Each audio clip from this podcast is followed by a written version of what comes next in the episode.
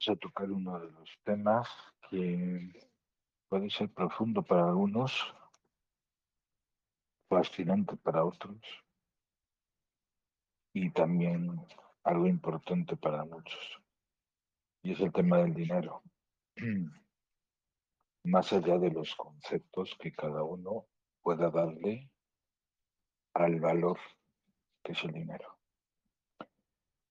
Siempre de la mano de este libro que para mí fue uno de los grandes libros donde comprendí muchas de las enseñanzas que en su momento aprendí. Y dice, ¿qué ha hecho que el mundo se vuelva loco? ¿La gente? ¿El dinero? No es el dinero en sí, sino el amor que la gente siente por él. Lo que nos ha hecho vivir con el miedo a no tener lo suficiente o a que alguien nos quite lo nuestro. En Occidente, el dinero determina en muchos casos cómo nos sentimos con respecto a nosotros mismos, cómo tratamos a los demás. El trato depende de lo que tengan o no tengan. Cuanto más tienen, más respeto consiguen. Ocurre sobre todo en el lugar del trabajo y en la escala social. El dinero, el dinero ha reemplazado a Dios y al amor como gran meta de la existencia. La brecha entre las clases altas y bajas se amplía cada año.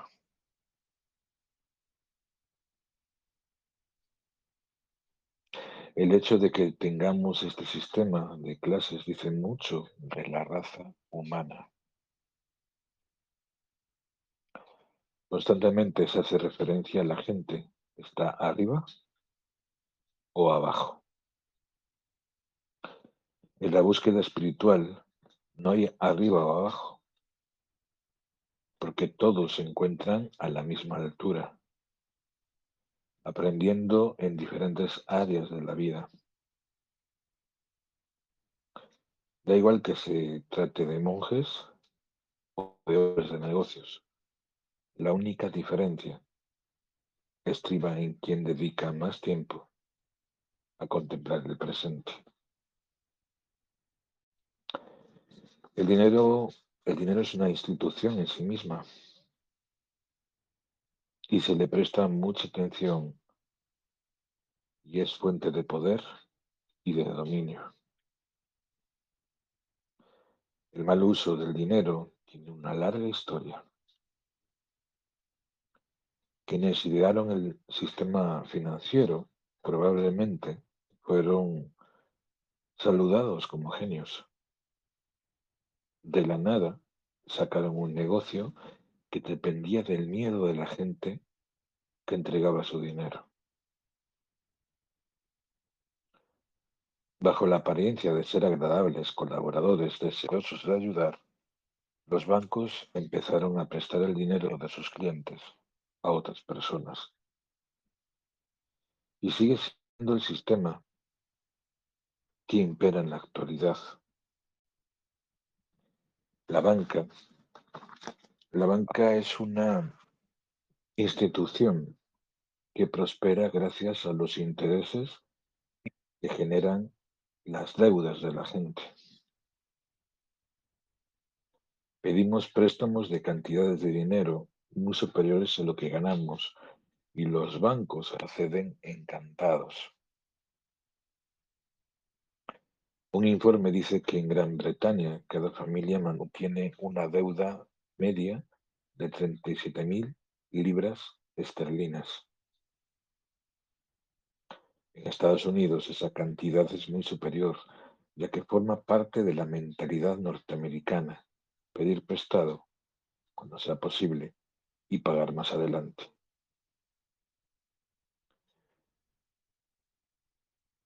Añadiendo las hipotecas que mantienen a las personas endeudadas casi de por vida. La deuda, la deuda es un procedimiento perfecto para controlar los movimientos de los ciudadanos. Al contraerla, la gente renuncia a su libertad y luego se pasa la mayor parte de su vida trabajando para pagar. Amasar dinero significa afanarse para poder pagar el coche más lujoso o la casa más grande, las vacaciones más exclusivas o las joyas más caras. Y podría seguir leyendo esta parte del libro, pero cada quien va a entender diferentes puntos de vista, ¿no? Siempre cuando leemos un libro de este estilo, ¿no? Y, trabajamos nuestras creencias sobre lo que nosotros queremos, es el dinero. No cabe duda que existen creencias, ¿no? Como la de que el dinero no crece en los árboles, entre otras muchas, ¿no? Y pensamos que muchas veces lo que tomamos nosotros como dinero es una asociación con una moneda, llamémosle dólar, llamémosle euro, llamémosle pues cualquier moneda de cada país, ¿no? Nosotros lo que muchas veces, y esto viene mucho, la, me viene mucho a la mente en muchas observaciones de las personas, ¿no? Cuando de repente dicen, es que la espiritualidad no se puede cobrar. Y, y me vienen a la mente muchas, muchas respuestas a esa pregunta. Los curas no cobran cuando de repente hacen una misa. Los curas no les pagas por hacer un bautizo. A lo mejor puede ser que cambiemos mucho las percepciones de lo que nosotros tomamos como espiritualidad. Porque pocas veces nos paramos a pensar si realmente lo que es el estudio o lo que es la, la capacidad de entendimiento. Porque si vamos a la escuela, pues obviamente tenemos que pagar para acceder a una determinada información. No cabe duda. Y, aunque no paguemos por esa información, con el tiempo siempre necesitamos encontrar la información necesaria para abrirnos a un nuevo entendimiento en nuestra mente.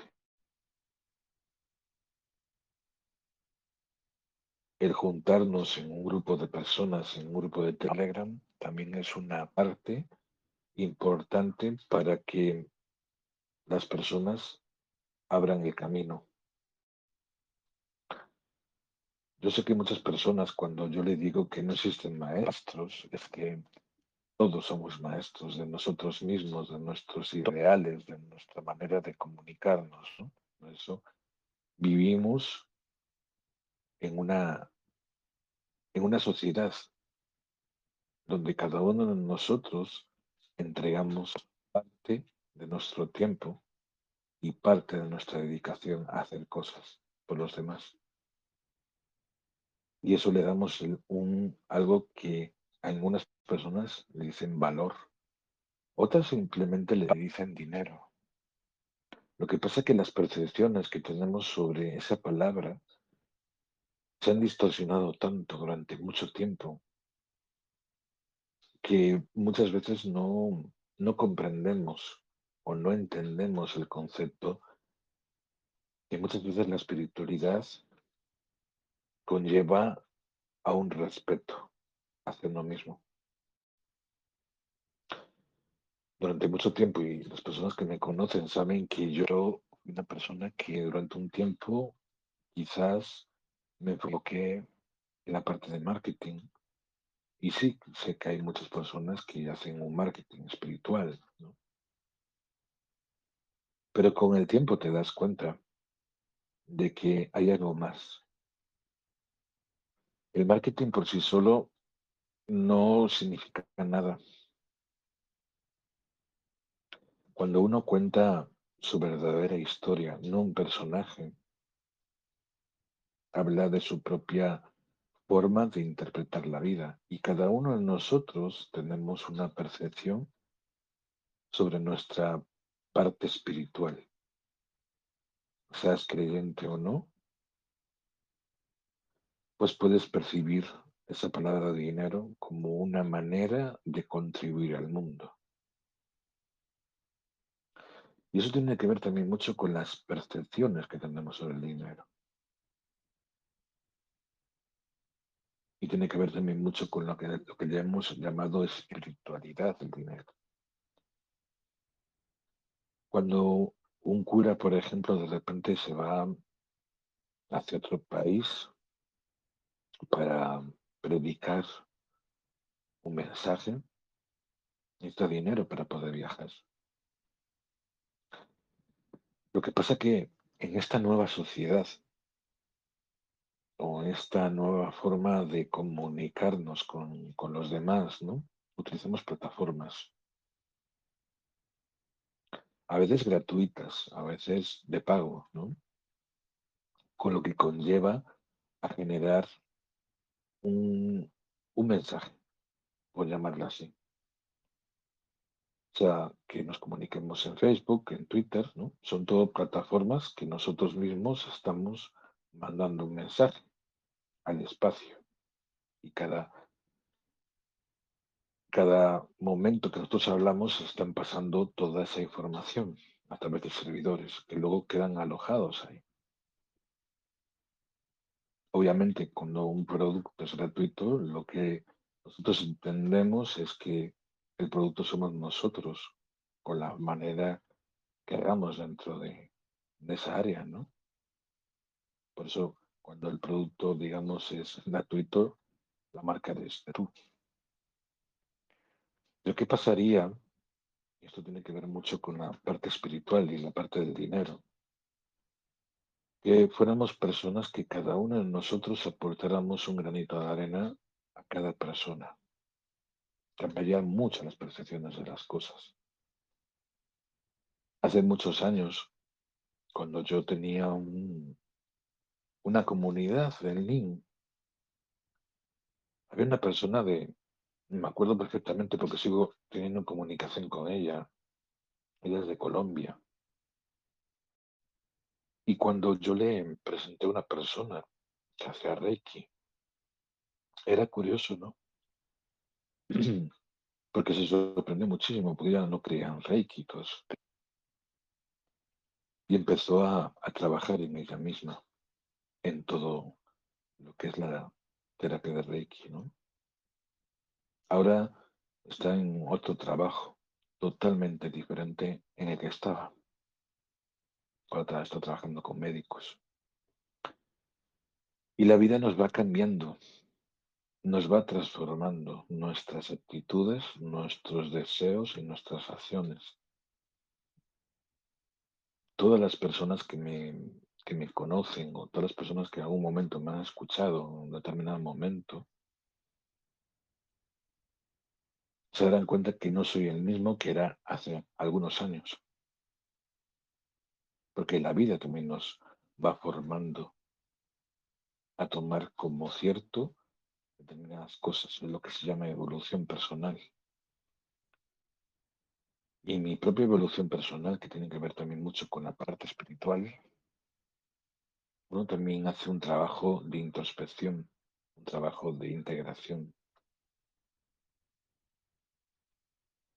Y cuando uno siempre ha trabajado desde el espíritu, no desde el ego, pues uno se da cuenta de que tanto transformas a las personas con eso que realmente eres tú. A veces con la palabra, otras veces con un vídeo, otras veces con un artículo, otras veces simplemente con unas palabras necesarias en un momento adecuado. ¿no? Y más allá de que sea una, una historia mía personal cuando, cuando de repente comencé esta conferencia y, y me remití a ese libro, ¿no? que para mí fue uno de los pilares dentro de mi vida. Uno se da cuenta muchas veces que si realmente estamos viviendo la vida que nosotros queramos.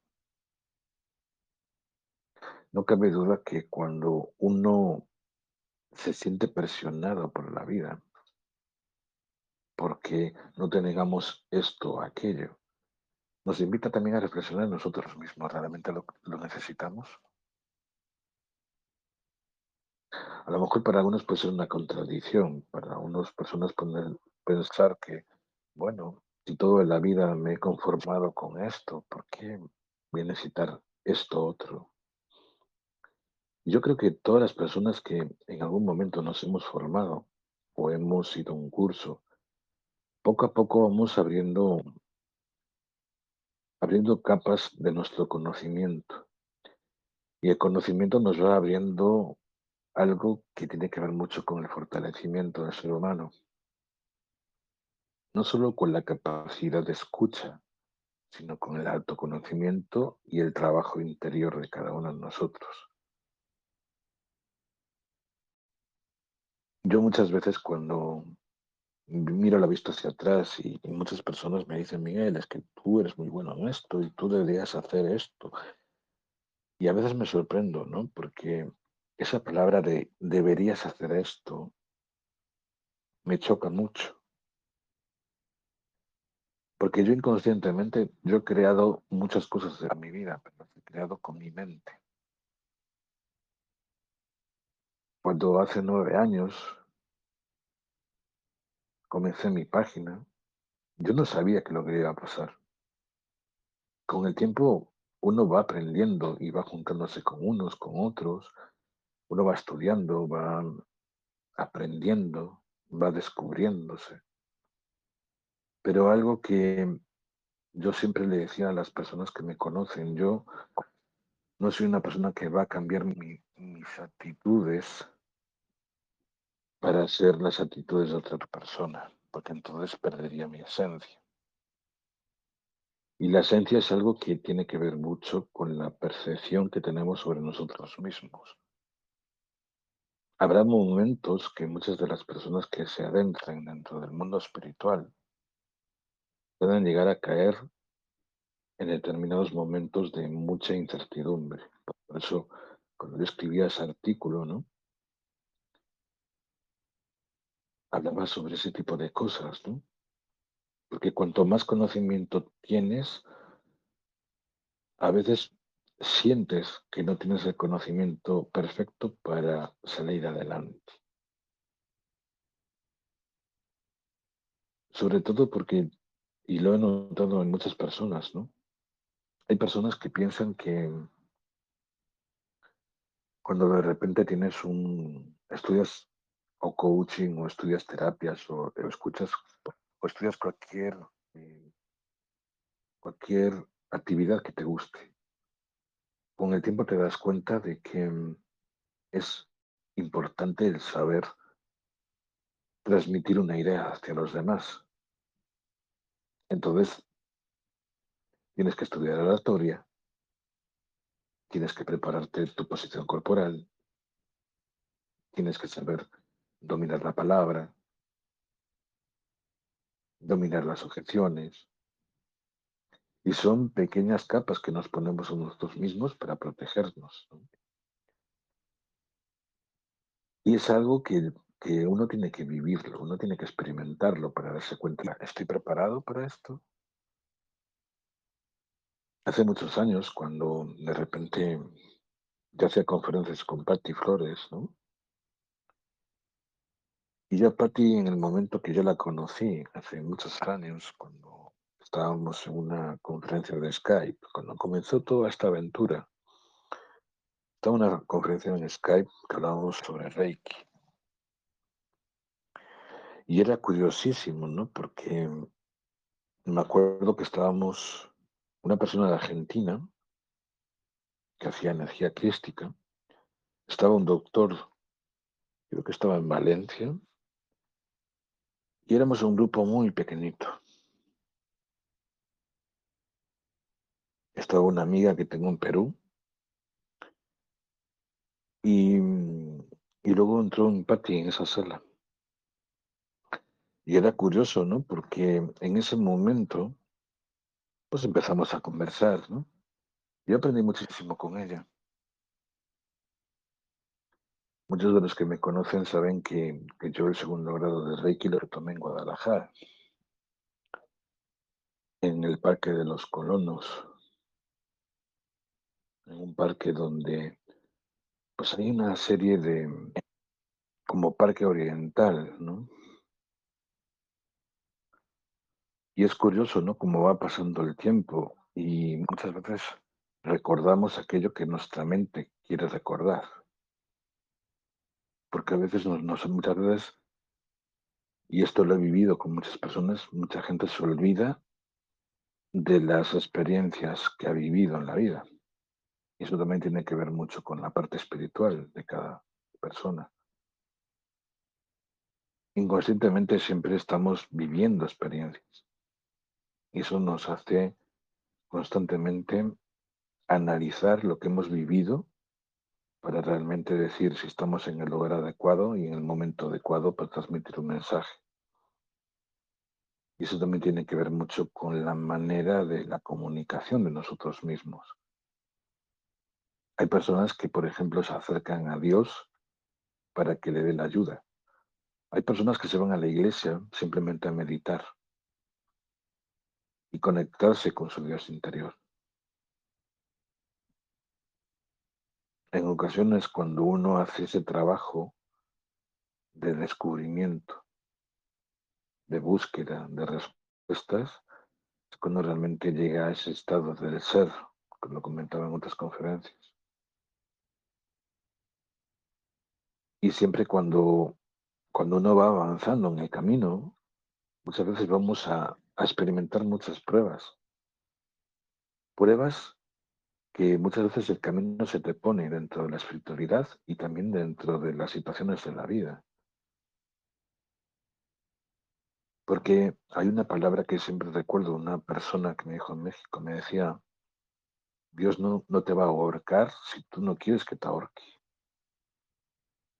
Y es muy cierto. En los momentos más decisivos de la vida es cuando realmente te das cuenta de qué tan preparado estás para vivir determinadas experiencias.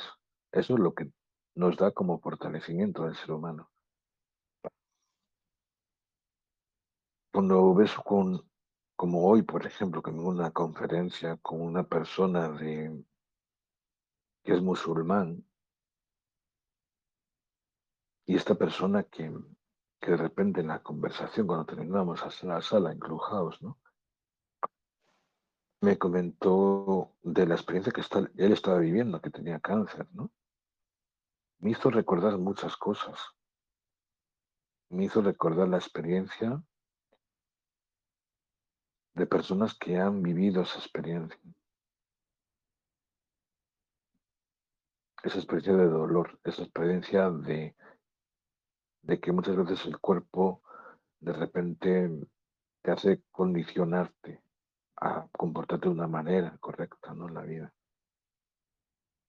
Y me acuerdo que cuando él abrió la sala, en Clubhouse, me parecía curioso, ¿no? Eh, había puesto un, un link en el cual ponía PayPal. Y me pareció curioso y me quedé en la sala escuchándolo. Y, y de repente cuando se terminó la sala había una persona que subió y dijo, mira, quería comentar a la sala que esta persona necesita apoyo de los demás. Porque a veces hay que, como decía un coach que tuve hace muchos años, ¿no? A veces hay que extender la mano para decir, hey, necesito ayuda. Muchas veces cuando una persona se siente seguro de lo que hace, no necesita pedir ayuda. La ayuda, la ayuda llega por otros medios. Pero esto, esta analogía que, que estoy comentando es para todas esas personas que, que de repente están en una situación de su vida que, que sienten que no son seguras de sí mismas. Y cuando hablo de seguridad, hablo también de dinero. Dicen por ahí que el dinero viene y va, ¿no? El dinero viene y va porque constantemente los estamos experimentando constantemente en la vida. El dinero viene y va cuando somos conscientes de que muchas veces estamos trabajando muchas veces por eso, por el dinero. Pero muchas veces nos olvidamos de realmente decir, esto es lo que me gusta hacer y lo voy a hacer porque disfruto haciéndolo. Otra cosa es cuando nosotros dependemos de alguien o de algo para que el dinero nos llegue a nuestra vida. Y tiene que ver mucho las percepciones con nosotros entendemos de esa palabra que en su momento la hemos denominado como dinero. Por eso hay que interpretar, ¿no? Que muchas veces en el trabajo que se hace constantemente, tanto en la espiritualidad, en la integración de muchas cosas, la palabra dinero también tiene un significado el significado que tiene que ver con la vibración con la cual nosotros entregamos ese dinero a otros o compartimos el trabajo con otros. Eso significa que con el tiempo nosotros mismos estamos, entre comillas, trabajando entre nosotros para que esa, eso genere más riqueza en el mundo. Pero si nosotros mismos estamos frenando esa riqueza, cómo queremos que el mundo cambie, cuando a veces la presión es tan grande. Y cuando hablo de presión, hablo presiones económicas, presiones personales. Y ahí es cuando uno se da cuenta, ¿realmente estoy viviendo para el dinero o el dinero me está muchas veces desequilibrando mi manera de comportarme con el dinero? Y uno puede estar en un momento de su vida muy estable de manera de dinero. Eso no significa que en un momento de su vida termine mal con lo que es la palabra dinero. Por eso es muy importante saber recibir dinero y cómo nosotros pedimos dinero a otros. Porque al final la palabra dinero es contribuir con otros para que eso, en su momento, está ahí pueda llegar a otras personas. Y eso lo podemos ver, por ejemplo, cuando una persona hace un evento en YouTube, y estoy hablando, por ejemplo, de los influencers, ¿no? que donde las personas están entregando parte de su tiempo y las personas están donando parte del dinero para que eso siga ahí, para que siga alimentando. No solo la persona que está dando ese contenido, sino la manera con la cual nosotros transmitimos para que eso llegue a otras personas. Es como si tú ahora que tú estás escuchando este podcast, tú quieres que ese podcast llegue a más personas. Bueno, tú tienes que también transmitir esas ideas y transmitir ese mensaje diciéndole a las personas, oye, mira, comparte esto para que otras personas puedan llegar a que ese mensaje llegue. Y eso lo podemos ver mucho, como comentaba, en los influencers. Cualquier influencer que veamos en YouTube te va a decir, oye, mira, comparte con tus amigos este mensaje para que llegue a más personas. Porque al final de cuentas todos estamos constantemente transmitiendo cosas hacia los demás.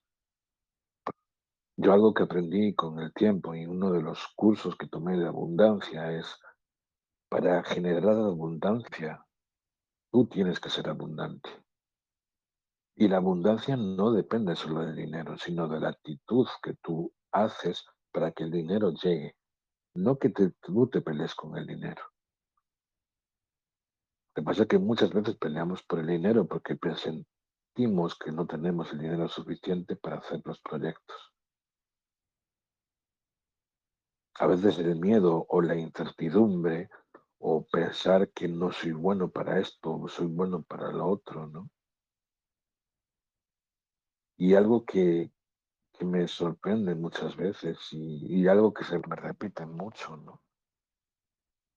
Es lo que me pasó hoy, ¿no? Y, y cuando vi a este chico y llevaba varios días, ¿no? Que me decían algunos contactos que esta persona estaba pasando por ese proceso, es cuando realmente te cuestionas la vida y te cuestionas cuántas veces tiene que pasar una persona una enfermedad para darse cuenta de qué es lo que estoy viviendo, qué es lo que estoy muchas veces no soltando de mi vida. Y aunque parezca una paradoja o que parezca algo que fuera utópico o fuera de lo común, muchas de las personas que dicen que tienen dinero, pues realmente no, no, no tienen ese dinero que dicen tener, ¿no? Incluso también hay que tener una mentalidad para tener dinero. Porque si no, se volvería una persona demasiado avariciosa por tener dinero. Cuando una persona no tiene ese límite de decidir qué va a hacer con tanto dinero, y eso es lo que le pasa a muchas personas, ¿no? De repente le toca la lotería o le toca mucho dinero en su vida y automáticamente quieren gastarlo en todo, quieren gastarlo en cualquier cosa, en cualquier cosa en la vida, ¿no? Y a veces no nos damos cuenta de eso. ¿Qué tanta importancia nosotros le damos al dinero como instrumento? No como felicidad. Porque es muy bonito, ¿no? Veo un anuncio donde de repente una persona pasa una tarjeta y te cobran, ¿no? Esa tarjeta al final de mes. Pero es que digamos que ahí estaríamos vendiendo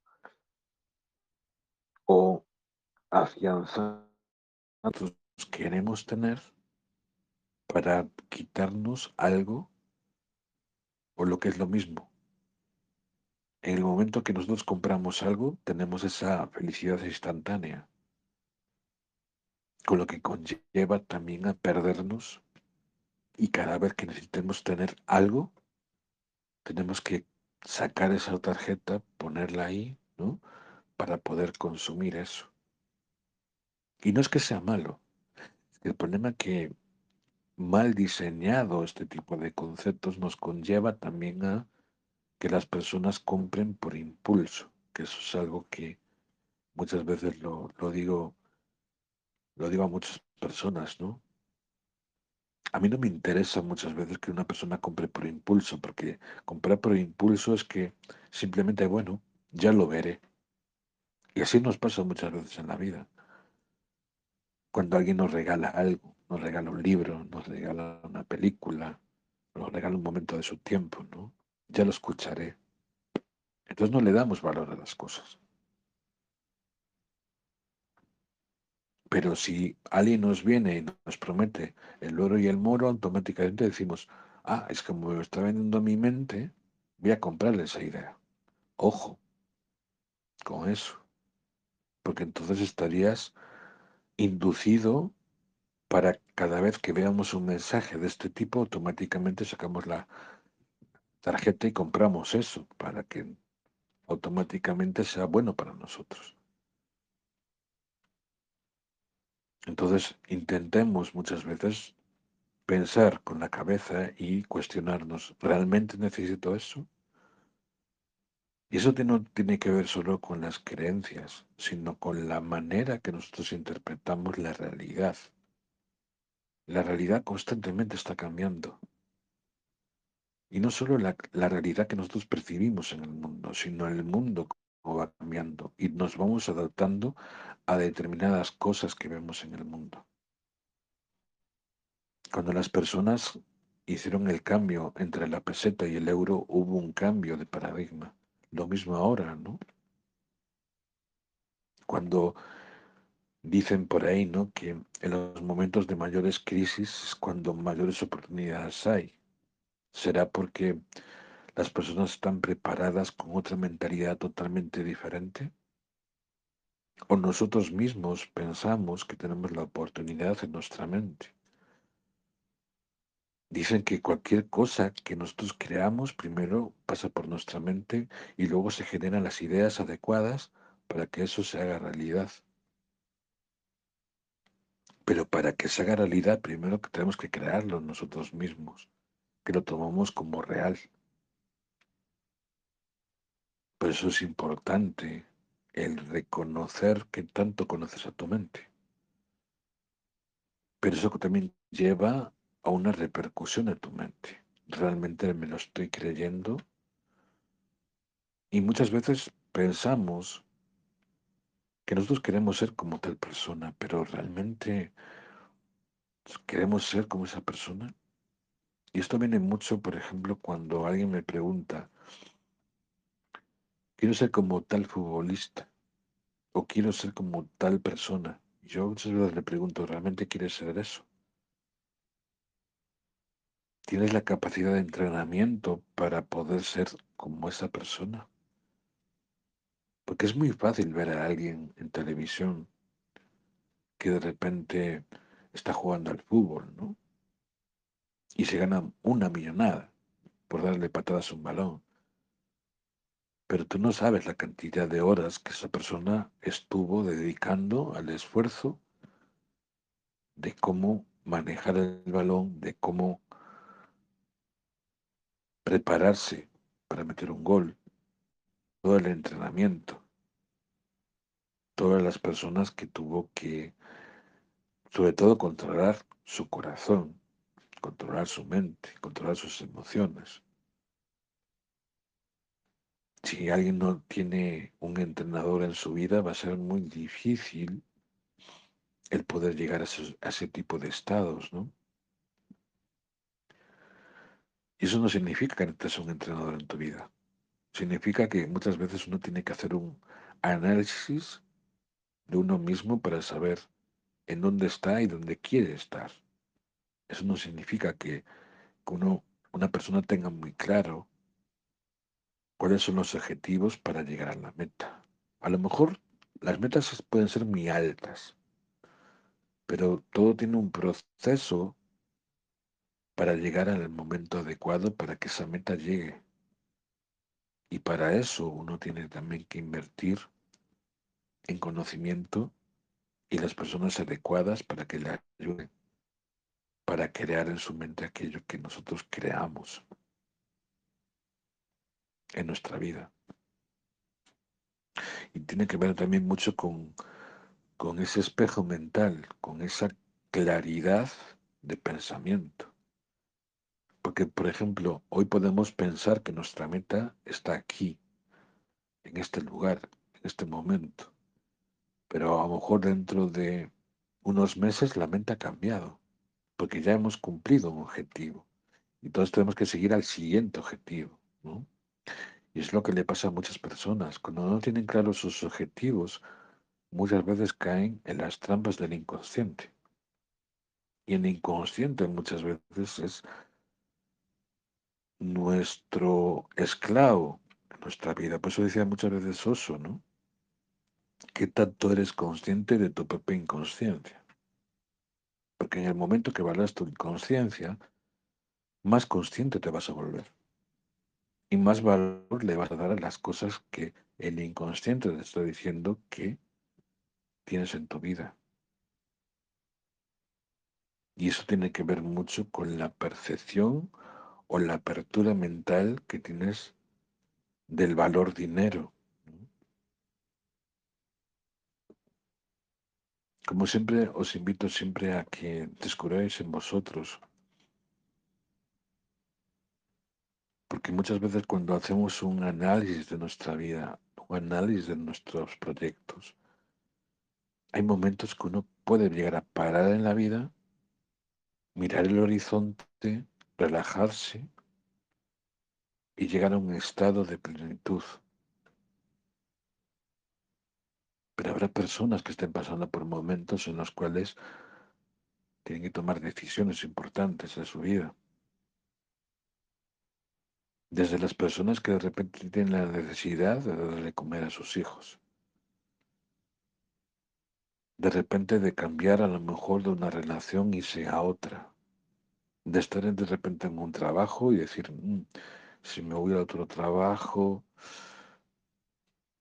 Son cuestionamientos que uno se puede llegar a preguntar.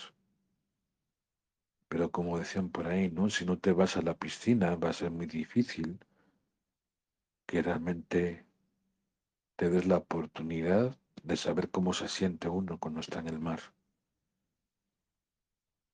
Y las decisiones también conlleva a tener un entendimiento de qué es lo que es bueno para ti y lo que es malo para ti. Pues cuál es el camino correcto que tengo que seguir en mi vida para ser consciente de la realidad que estoy creando o que estoy generando con mi mente. De esa realidad que tiene que ver mucho con el pensamiento, no solo de la acción, sino del pensamiento. Porque primero pensamos para que luego eso se haga realidad.